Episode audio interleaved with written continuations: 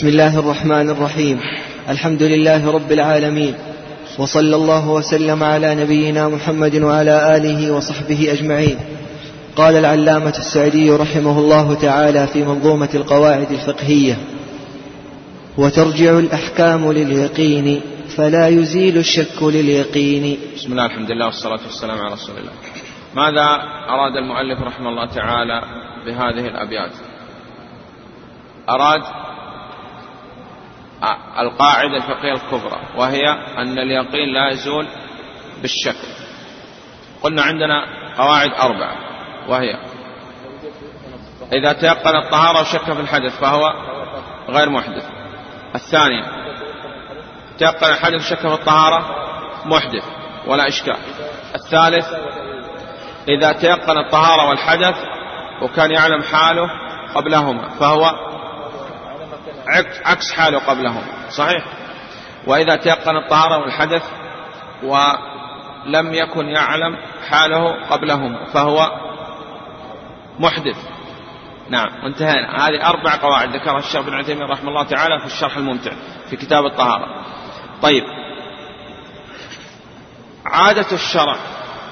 نعم أربع قواعد. أعيدها اليوم. تيقن الطهارة وشك في الحدث قلنا عندما قال الله أكبر بدأ يشك في الطهارة. هل هو متوضئ أم لا؟ هل انتقض وضوء أم لا؟ فهو عندما كبر تكبيرة الإحرام ما كبر إلا وهو متيقن لا يخرج من الصلاة إلا بيقين. الثاني تيقن الحدث وشك هل توضأ أم لا فهو محدث ولا إشكال.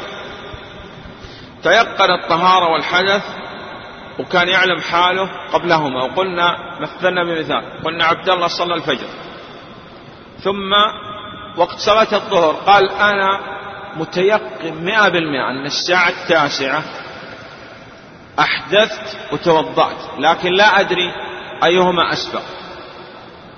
ننظر إلى حاله قبلهما. حاله قبلهما متوضئ. فهو الآن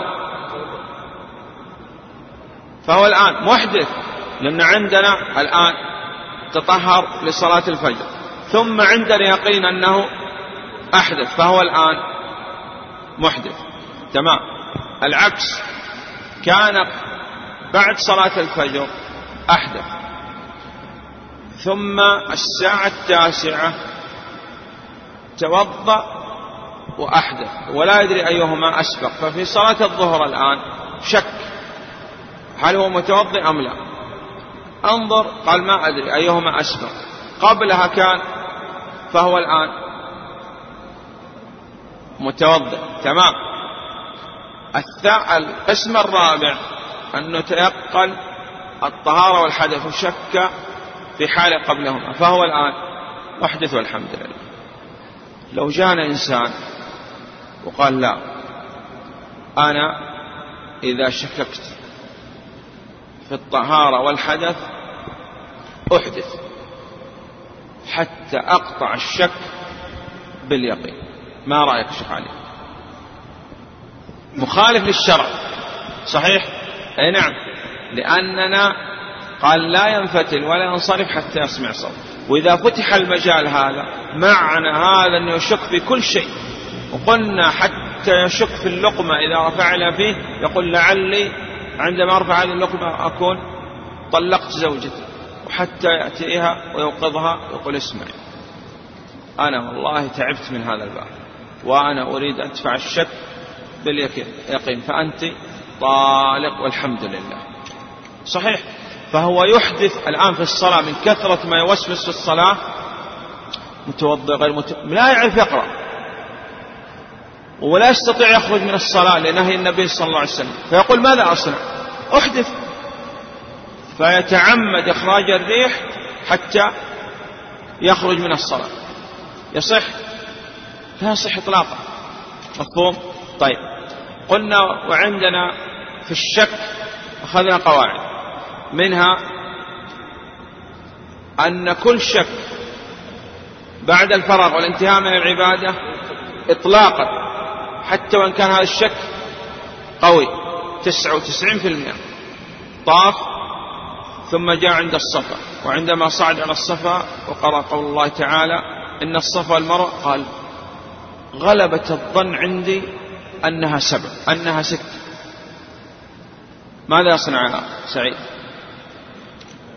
يسعى ولا يرجع إطلاقا. لماذا؟ لأنه انتهى الطواف.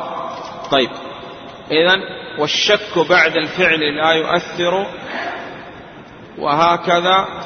إذا الشكوك تكثر.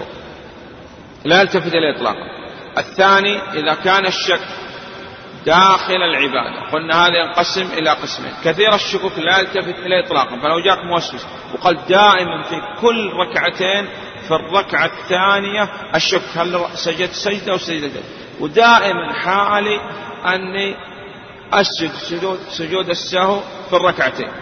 فنقول أنت الآن تلتفت قال يا أخي قد تكون سجدة. نقول لا تلتفت سجدة دائما صح؟ لكن تنبهه لأمور. تقول مثلا أنت لعلك يعني ما تنوع في الأذكار.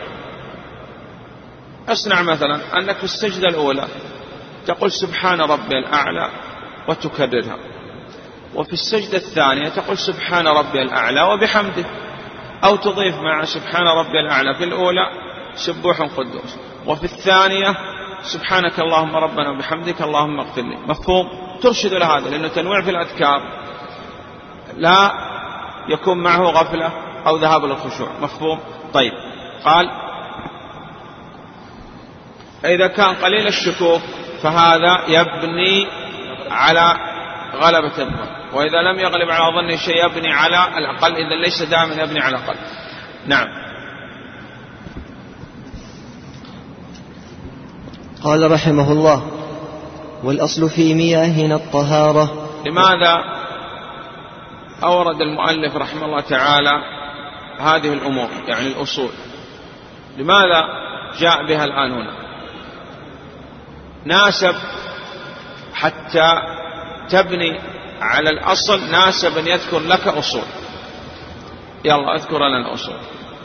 نعم. الأصل في المياه الطهارة معناه. إذا اختلفنا في ماء أو شككت في ماء هل هو طهور أو نجس؟ فالأصل نعم أنه طهور. ما لم تتغير أحد أوصاف الثلاثة بنجاسة تؤثر فيه. مفهوم؟ نعم. ولذلك سأل الصحابة رضوان الله عليهم النبي صلى الله عليه وسلم عن ماء البحر. قال هو الطهور ماءه ثم زادهم على هذا. غير. الأصل في العادات الإباحة لم نأخذ أمس صح؟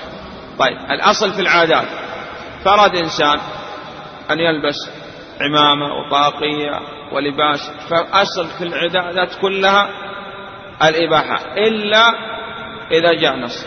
فالشيخ إبراهيم يلبس لباس على صفة معينة. وجاء حسام قال لا هذا محرم. قال لا أنا متمسك بالأصل. أنت اللي تدعي خلاف الأصل لابد أن تأتي بالدليل. لبس بنطال فهذا يأتي بالدليل يقول هذا في تشبه في كذا وفي كذا. إذا لا يمكن أن نخرج عن الأصل إلا لدليل غيره. نعم. نعم. الأرض ما بها الأرض. أي نعم. إذا شك في هذه الأرض يريد يصلي عليها. وقلنا الصلاة لابد فيها من الطهارة في ثلاثة أمور. بدن وبقعة وثوب. هذه البقعة التي يصلي فيها. فالأصل فيها الطهارة. نعم. الأبضاع ما يعني بالأبضاع؟ الفروج. فلا فالأصل أنه إذا شك في مرأة هل يصح أن يطعها أم لا في الأصل أنه عدم الوطن تحريم الوطن إلا بنكاح أو ملك يمين تسري طيب هي زوجته وشك فيها. هل طلقها أم لا؟ فالأصل بقاء الزوجية والطلاق لا التفت إليه إذا شك فيها. صح؟ نعم. طيب الولد ينسب إلى الأب. فالأصل يشك في النسب؟ لا لأن الناس تمنهم الله سبحانه وتعالى على أنسابهم صح؟ نعم. طيب. الأصل في العبادات المنع. ما معناها؟ أراد أن يصلي نقول حرام تصلي. تصوم حرام تصوم. تحج حرام. حتى تأتي بدليل. وإذا لم يأتي بالدليل من أحدث في أمرنا هذا ما ليس منه فهو رد. ولذلك قال الأصل في العبادات التحريم حتى يأتي الدليل. والعادات الحل حتى يأتي الدليل. نعم؟ الألفاظ الحقيقة ولا مجاز إطلاقا أصلا. نعم. ما معنى الأنفس؟ يعني قتل النفس التي حرم الله والأصل التحريم إلا لدليل كقول النبي صلى الله عليه وسلم لا يحل دم امرئ مسلم مسلم ومعاهد وذمي ومستأمن خرج به الحرب وقلنا السلطان يأمر بقتل من المرتد والساحر مثلا والنفس بالنفس والثيب نعم السام طيب. نعم. الأصل في اللحوم. هنا أراد اللحوم يعني التي تؤكل فإذا شك إبراهيم الآن في الصيد سوف يأتي معنا. في الصيد سمى ورمى بمحدد. وسقط هذا الصيد في الماء. ولا يدري إذا وجدوا ميت إذا وجدوا حي الحمد لله يذكي وانتهى الأمر. إذا وجدوا ميت قد يكون مات بالسهم وقد يكون مات بالغرق. يقدم الأصل وهو تحريم. أرسل كلبه المعلم وكم وجد عند الأرنب الذي صاده هذا الكلب؟ الكلب الذي سمى عليه كلب آخر. فالأصل أنه لا يدري أيهما أمس. إذا وجدوا حي الحمد لله ذكاه حلال وإذا وجدوا ميت ولا يدري من أخذه. هل هو الذي سمى عليه أم الثاني؟ لكن أرسل إبراهيم كلب المعلم وسمى عليه وأرسل حسام كلب المعلم وسمى عليه. ووجدوا هذا الأرنب عنده الكلبين. يصح ولا يصح؟ يصح لأنه هذا سمى وهذا سمى. طيب هذا في اللحوم. بعض قال الأموال أن ما نسلط على مال إلا بحق. وقلنا السفيه إما المحجور عليه إما لسفه أو فلس. طيب وغيره. بعد ذكر الثياب كذلك. نعم.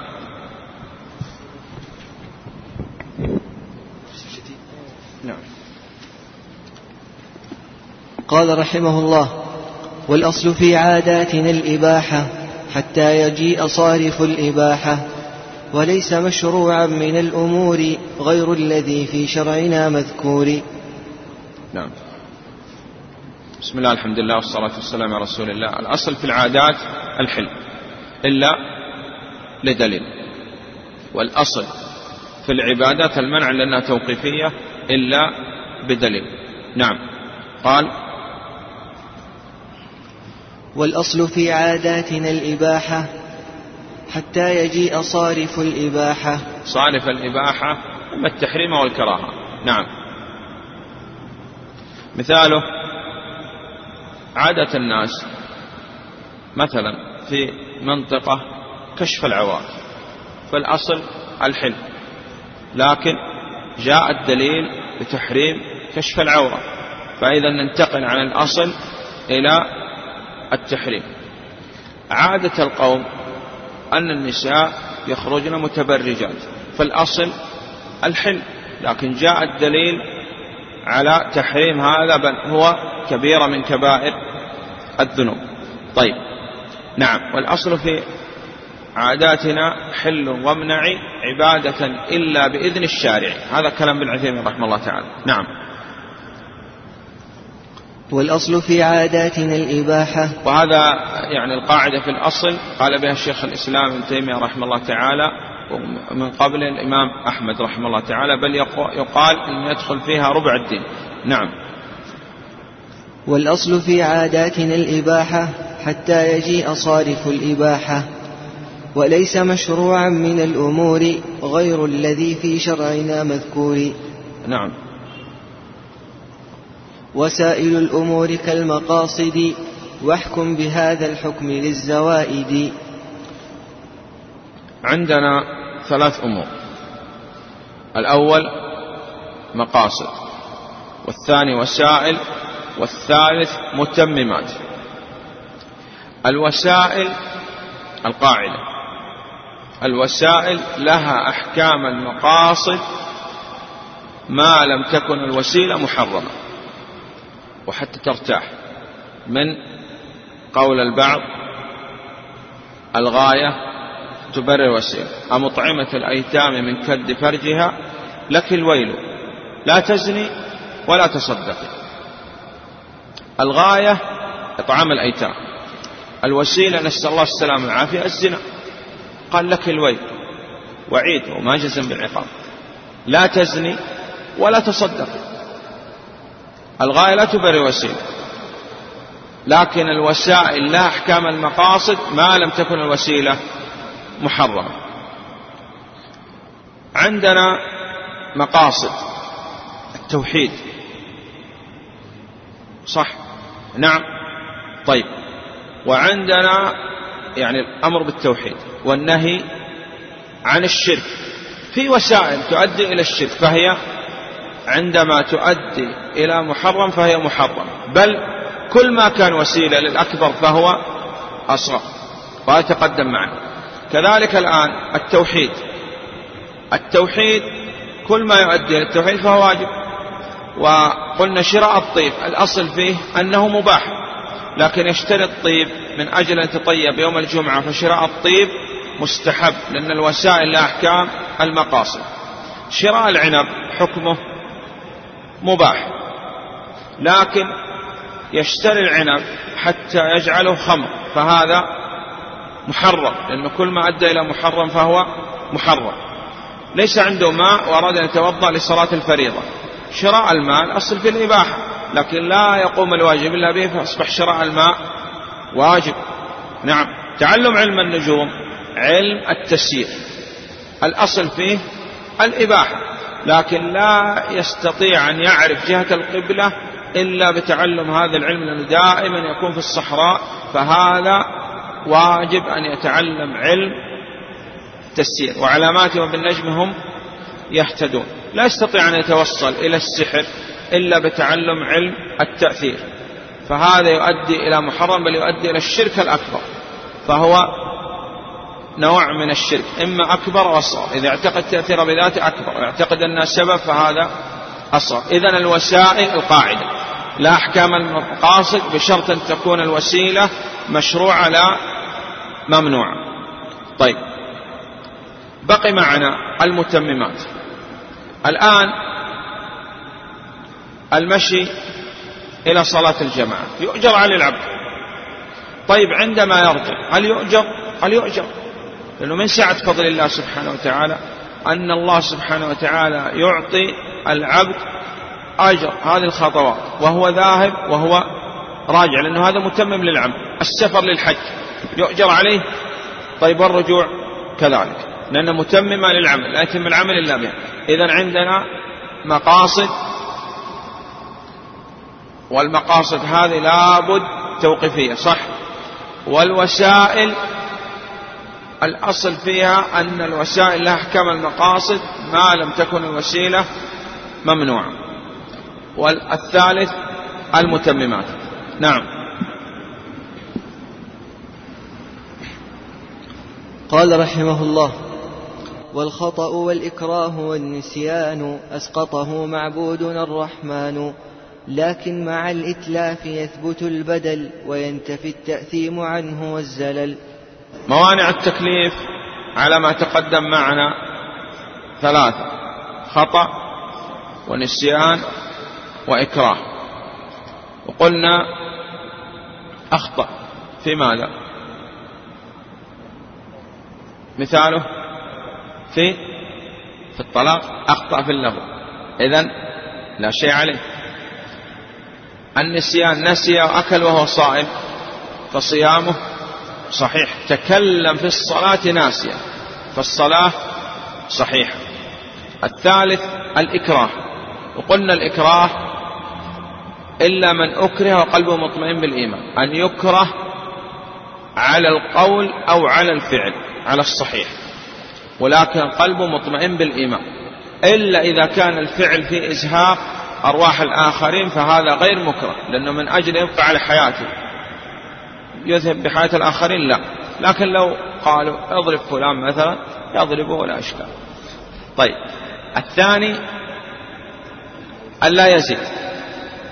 فإذا أكره على سب واحد فسب أكثر من واحد لم يؤاخذ على الواحد ويؤاخذ على الزيادة.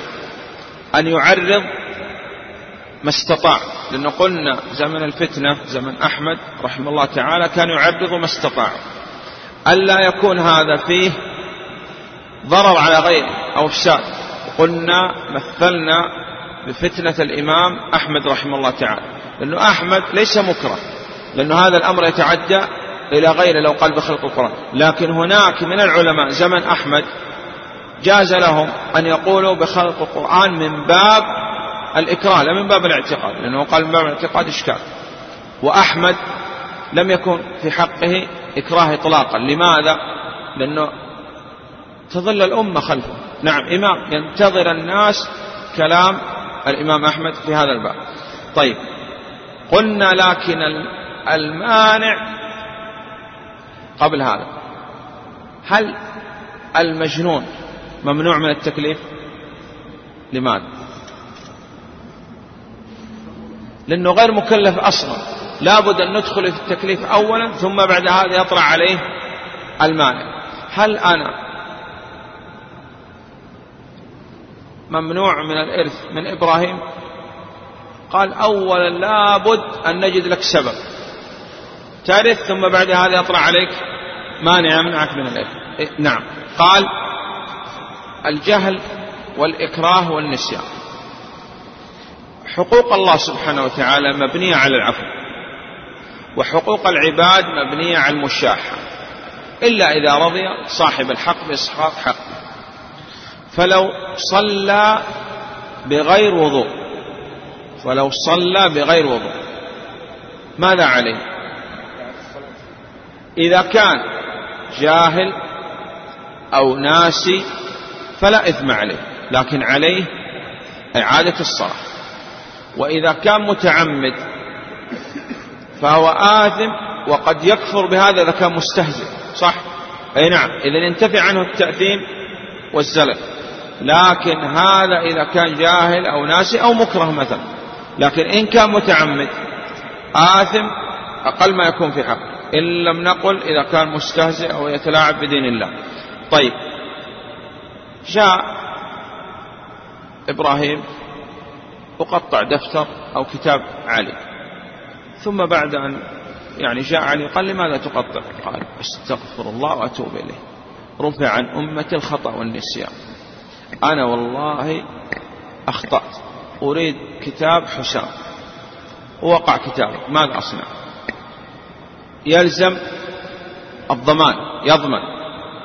إلا إذا رضي عليه وقال عفوت عنه مفهوم؟ نعم إذا هذه في حقوق في حقوق الله سبحانه وتعالى لأن حقوق الله سبحانه وتعالى علمنا الله سبحانه وتعالى بعفو عن حقه.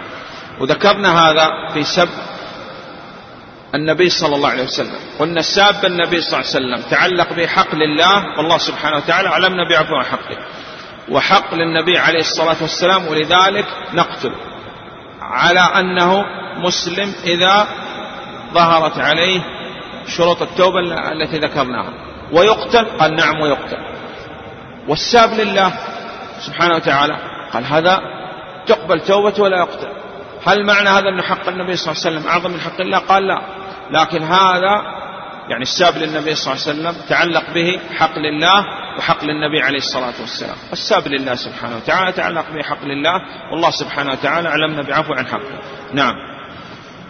يثبت البدل يعني الضمان. نعم. وينتفي عنه التأثيم والزلل يعني لا تحرج عليه ولا إثم عليه ولكن يضمن بكل حال. وتقدم معنا في الفقه أن عندنا كل أمين لا يضمن إذا لم يتعدى ولم يفرط وإذا تعدى أو فرط يضمن بكل حال. هذا إذا كان أمين فما بالك لو كان غير أمين. فهذا يضمن بكل حال والله أعلم. صلى الله على محمد وآله وصحبه وسلم.